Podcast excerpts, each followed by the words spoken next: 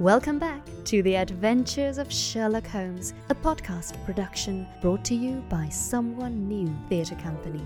We hope that you enjoy this episode, The Red-Headed League, Part two.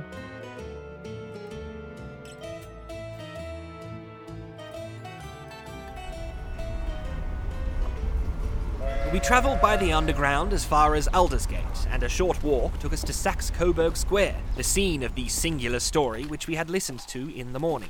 It was a pokey little shabby genteel place, where four lines of dingy, two-storied brick houses looked out into a small, railed-in enclosure, where a lawn of weedy grass and a few clumps of faded laurel bushes made a hard fight against a smoke-laden and uncongenial atmosphere. Three gilt balls and a brown board with Jabez Wilson in white letters upon a corner house announced the place where our red-headed client carried on his business. Sherlock Holmes stopped in front of it, with his head on one side, and looked it all over, with his eyes shining brightly between puckered lids. Then he walked slowly up the street, and then down again to the corner, still looking keenly at the houses. Finally, he returned to the pawnbroker's, and, having thumped vigorously upon the pavement with his stick two or three times, he went up to the door and knocked. It was instantly opened by a bright-looking, clean-shaven young fellow, who asked him to step in. Thank you. I only wished to ask you how you would go from here to the Strand. Third right, fourth left, answered the assistant promptly, closing the door.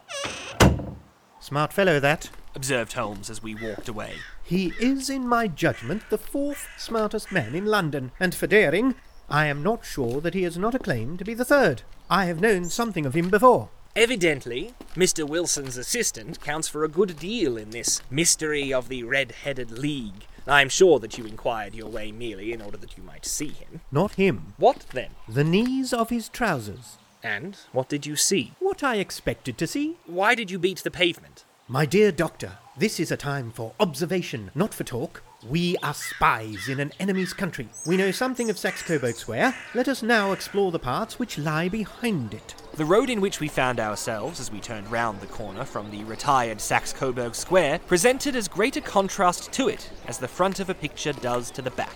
It was one of the main arteries which conveyed the traffic of the city to the north and west. The roadway was blocked with the immense stream of commerce flowing in a double tide inward and outward, while the footpaths were black with the hurrying swarm of pedestrians. It was difficult to realize as we looked at the line of fine shops and stately business premises that they really abutted on the other side of the faded and stagnant square which we had just quitted. Let me see, said Holmes, standing at the corner and glancing along the line. I should like just to remember the order of the houses here. It is a hobby of mine to have an exact knowledge of London. There is Mortimer's, the tobacconist, the little newspaper shop, the Coburg branch of the City and Suburban Bank, the vegetarian restaurant, and Macfarlane's carriage building depot. That carries us right to the other block. And now, Doctor, we've done our work. So it's time we had some play. A sandwich and a cup of coffee, then off to Violin Land, where all is sweetness and delicacy and harmony, and there are no red-headed clients to vex us with their conundrums. My friend was an enthusiastic musician, being himself not only a very capable performer, but a composer of no ordinary merit. All the afternoon he sat in the stalls, wrapped in the most perfect happiness, gently waving his long, thin fingers in time to the music, while his gently smiling face and his languid, dreamy eyes were as unlike those of Holmes the sleuth-hound, Holmes the relentless, keen-witted, ready-handed criminal agent, as it was possible to conceive. In his singular character, the dual nature alternately asserted itself. And his extreme exactness and astuteness represented, as I have often thought, the reaction against the poetic and contemplative mood which occasionally predominated in him. The swing of his nature took him from extreme languor to devouring energy, and, as I knew well, he was never so truly formidable as when, for days on end, he had been lounging in his armchair amid his improvisations and his black-letter editions. Then it was that the lust of the chase would suddenly come upon him, and that his brilliant reasoning power would rise to the level of intuition, until those who were unacquainted with his methods would look askance at him, as on a man whose knowledge was not that of other mortals. When I saw him, that afternoon, so enwrapped in the music at Saint James's Hall, I felt that an evil time might be coming upon those whom he had set himself to hunt down. You want to go home, no doubt, Doctor. Yes, it would be as well. And I have some business to do which will take some hours. This business at Coburg Square is serious. Why serious? A considerable crime is in contemplation. I have every reason to believe that we shall be in time to stop it, but today being Saturday rather complicates matters. I shall want your help tonight. At what time? Ten will be early enough. I shall be at Baker Street at ten. Very well. And I say, Doctor, there may be some little danger, so kindly put your army revolver in your pocket. He waved his hand, turned on his heel, and disappeared in an instant among the crowd. I trust that I am not more dense than my neighbours, but I was always oppressed with a sense of my own stupidity in my dealings with Sherlock Holmes. Here I had heard what he had heard, I had seen what he had seen, and yet from his words it was evident that he saw clearly not only what had happened, but what was about to happen, while to me the whole business was still confused and grotesque.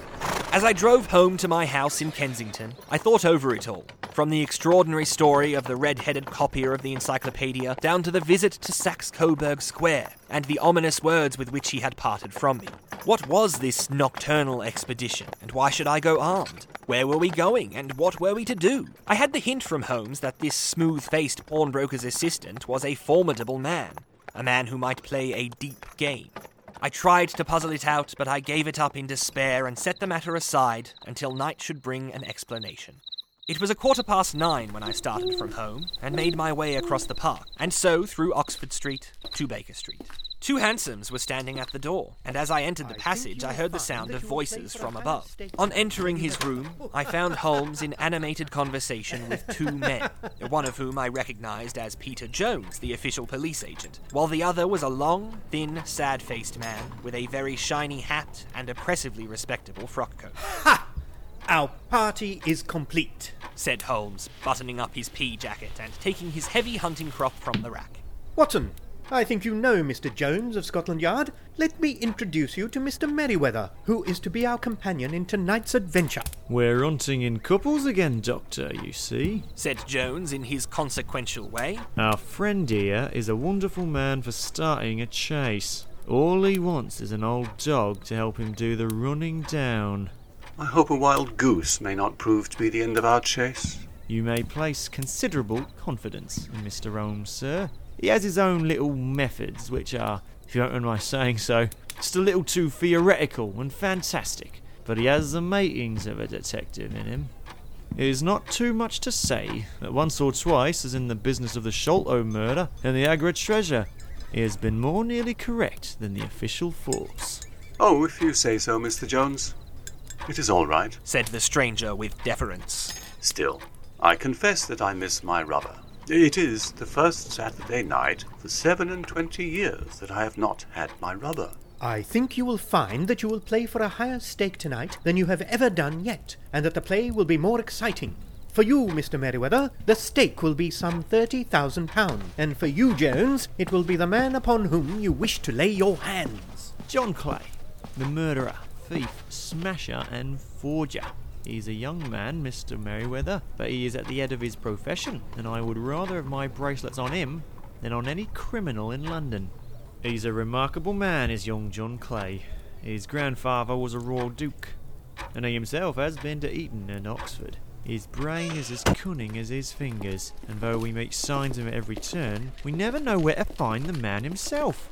He'll crack a rib in Scotland one week and be raising money to build an orphanage in Cornwall the next. I've been on his track for years and I've never set eyes on him yet. I hope that I may have the pleasure of introducing you tonight. I've had one or two little turns also with Mister John Clay, and I agree with you that he is at the head of his profession. It is past ten, however, and quite time that we started. If you two will take the first hansom, Watson and I will follow in the second. Sherlock Holmes was not very communicative during the long drive, and lay back in the cab humming the tunes which he had heard in the afternoon. We rattled through an endless labyrinth of gaslit streets until we emerged into Farrington Street. We are close there now. This fellow Merryweather is a bank director and personally interested in the matter. I thought it as well to have Jones with us also. He is not a bad fellow, although an absolute imbecile in his profession. He has one positive virtue. He is as brave as a bulldog and as tenacious as a lobster if he gets his claws upon anyone. Here we are, and they are waiting for us. we had reached the same crowded thoroughfare in which we had found ourselves in the morning. Our cabs were dismissed, and, following the guidance of Mister Merryweather, we passed down a narrow passage and through a side door, which he opened for us. Within, there was a small corridor, which ended in a very massive iron gate. This also was opened and led down a flight of winding stone steps, which terminated at another formidable gate. Mister Merryweather stopped to light a lantern, and then conducted us down a dark, earth-smelling passage, and so, after opening a third door, into a huge vault, or cellar, which was piled all round with crates and massive boxes. "You are not very vulnerable from above," Holmes remarked as he held up the lantern and gazed about him. "Nor from below," said Mister Merryweather, striking his stick upon the flags which lined the floor. "Why, dear me, it sounds quite hollow," he remarked, looking up in surprise. "I must really ask you to be a little more quiet. You have already imperiled the whole success of our expedition. Might I beg that you would have the goodness to sit down upon one of those boxes and not to interfere?" The solemn Mister Merryweather perched himself upon a crate, with a very injured expression upon his face, while Holmes fell upon his knees upon the floor and, with the lantern and a magnifying lens, began to examine minutely the cracks between the stones. A few seconds sufficed to satisfy him, for he sprang to his feet again and put his glass in his pocket. "We have at least an hour before us, for they can hardly take any steps until the good pawnbroker is safely in bed. Then they will not lose a minute, for the sooner they do their work, the longer time they will have for their escape. We are at present, Doctor, as no doubt you have divined, in the cellar of the City branch of one of the principal London banks. Mister Merryweather is the chairman of directors, and he will explain to you that there are reasons why the more daring criminals of London should take a considerable interest in this cellar at present." "It is our French gold. We have had several warnings that an attempt might be made upon it." "Your French gold?" "Yes. We had occasion some months ago to strengthen our resources and borrowed for that purpose thirty thousand Napoleons from the Bank of France. It has become known that we have never had occasion to unpack the money, and that it is still lying in our cellar. The crate upon which I sit contains two thousand Napoleons, packed between layers of lead foil. Our reserve bullion is much larger at present than is usually kept in a single branch office, and the directors have had misgivings upon the subject." "Which were very well justified. And now it is the time that we arranged our little plans. I expect that within an hour matters will come to a head. In the meantime, Mister Merryweather, we must put the screen over that dark lantern." "And sit in the dark?" "I am afraid so. I had bought a pack of cards in my pocket, and I thought that as we were a partie carrée, you might have your rubber after all. But I see the enemy's preparations have gone so far that we cannot risk the presence of a light. And, first of all, we must choose our positions. These are daring men, and though we shall take them at a disadvantage, they may do us some harm unless we are careful. I shall stand behind this crate, and do you conceal yourselves behind those. Then, when I flash a light upon them, close in swiftly. If they fire, Watson, have no compunction about shooting them down." I placed my revolver, cocked, upon the top of the wooden case behind which I crouched. Holmes shot the slide across the front of his lantern and left us in pitch darkness, such an absolute darkness as I have never before experienced. The smell of hot metal remained to assure us that the light was still there, ready to flash out at a moment's notice. To me, with my nerves worked up to a pitch of expectancy, there was something depressing and subduing in the sudden gloom and in the cold, dank air of the vault. "They have but one retreat, that is, back through the house into Saxe-Coburg Square. I hope that you have done what I asked you, Jones." "I have an inspector and two officers waiting at the front door." "Then we have stopped all the holes, and now we must be silent and wait." What a time it seemed! From comparing notes afterwards, it was but an hour and a quarter, yet it appeared to me that the night must have almost gone, and the dawn be breaking above us. My limbs were weary and stiff, for I feared to change my position, yet my nerves were worked up to the highest pitch of tension, and my hearing was so acute that I could not only hear the gentle breathing of my companions, but I could distinguish the deeper, heavier in-breath of the bulky Jones from the thin, sighing note of the bank director. From my position, I could look over the case in the direction of the floor. Suddenly, my eyes caught the glint of a light. At first, it was but a lurid spark upon the stone pavement. Then, it lengthened out until it became a yellow line, and then, without any warning or sound, a gash seemed to open, and a hand appeared, a white, almost womanly hand, which felt about in the centre of the area of light. For a minute or more, the hand with its writhing fingers protruded out of the floor. Then it was withdrawn as suddenly as it appeared, and all was dark again, save the single, lurid spark, which marked a chink between the stones. Its disappearance, however, was but momentary. With a rending, tearing sound, one of the broad, white stones turned over upon its side and left a square, gaping hole, through which streamed the light of a lantern. Over the edge there peeped a clean-cut, boyish face, which looked keenly about it, and then, with a hand on either side of the aperture, drew itself shoulder-high and waist-high, until one knee rested upon the edge. In another instant, he stood at the side of the hole and was hauling after him a companion, lithe and small like himself, with a pale face and a shock of very red hair. It's all clear. Have you the chisel and the bags? Great Scott! Jump, Archie, jump! I'll swing for it! Sherlock Holmes had sprung out and seized the intruder by the collar. The other dived down the hole, and I heard the sound of rending cloth as Jones clutched at his skirts. The light flashed upon the barrel of a revolver, but Holmes's hunting crop came down on the man's wrist, and the pistol clinked upon the stone floor. It's no use, John Clay. You have no chance at all. Hmm, so I see. The other answered with the utmost coolness. I fancy that my pal is all right, though I see that you have got his coattails. There are three men waiting for him at the door. Oh, indeed. You seem to have done the thing very completely. I must compliment you. And I you. Your red-headed idea was very new and effective. You'll see your pal again presently. He's quicker at climbing down holes than I am. Just hold out while I fix the derbies. I beg that you will not touch me with your filthy hands, remarked our prisoner as the handcuffs clattered upon his wrists. You may not be aware that I have royal blood in my veins. Have the goodness also, when you address me, always to say sir and please. All right, said Jones with a stare and a snigger. Oh, well, would you please, sir, march upstairs so we can get you a cab to carry your highness to the police station. That is better. He made a sweeping bow to the three of us and walked quietly off in the custody of the detective. Really, Mister Holmes? Said Mister Merryweather, as we followed them from the cellar. I do not know how the bank can thank you or repay you. There is no doubt that you have detected and defeated in the most complete manner one of the most determined attempts at bank robbery that have ever come within my experience.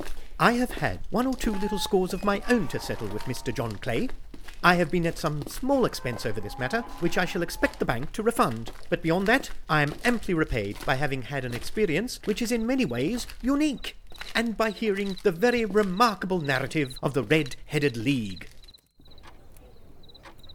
You see, Watson, he explained in the early hours of the morning as we sat over a glass of whiskey and soda in Baker Street. It was perfectly obvious from the first that the only possible object of this rather fantastic business of the advertisement of the League and the copying of the encyclopedia must be to get this not over-bright pawnbroker out of the way for a number of hours every day. It was a curious way of managing it, but really it would be difficult to suggest a better. The method was no doubt suggested to Clay's ingenious mind by the colour of his accomplice's hair. The four pound a week was a lure which must draw him, and what was it to them who were playing for thousands? They put it in the advertisement. One rogue has the temporary office, the other rogue incites the man to apply for it, and together they manage to secure his absence every morning in the week. From the time that I had heard of the assistant having come for half wages, it was obvious to me that he had some strong motive for securing the situation. But how could you guess what the motive was?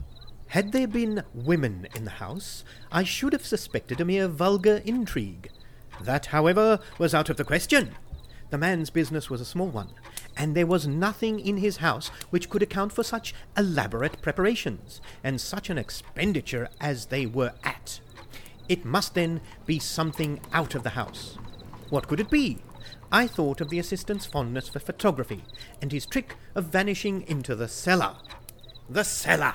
There was the end to this tangled clue. Then I made inquiries as to the mysterious assistant, and found that I had to deal with one of the coolest and most daring criminals in London. He was doing something in the cellar, something which took many hours a day for months on end.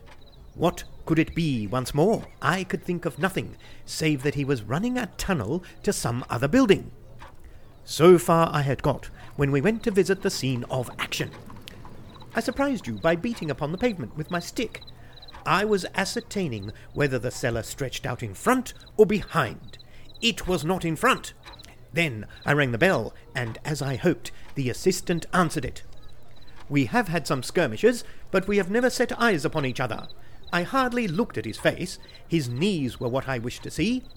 You must yourself have remarked on how worn, wrinkled, and stained they were. They spoke of hours of burrowing. The only remaining point was what they were burrowing for.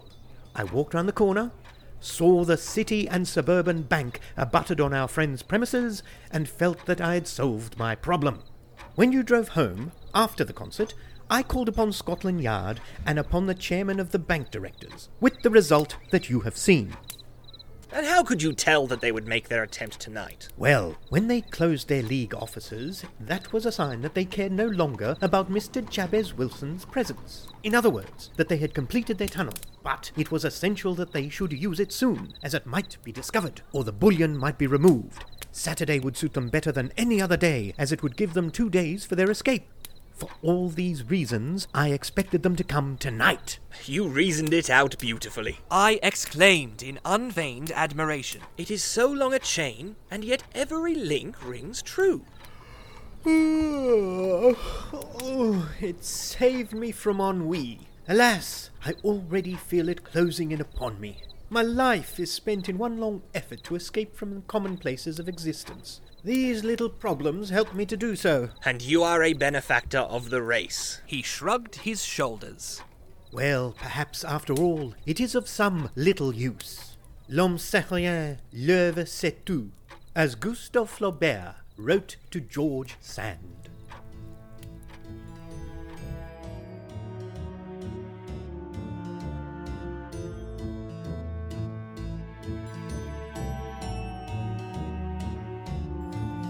So, was that the ending that you expected?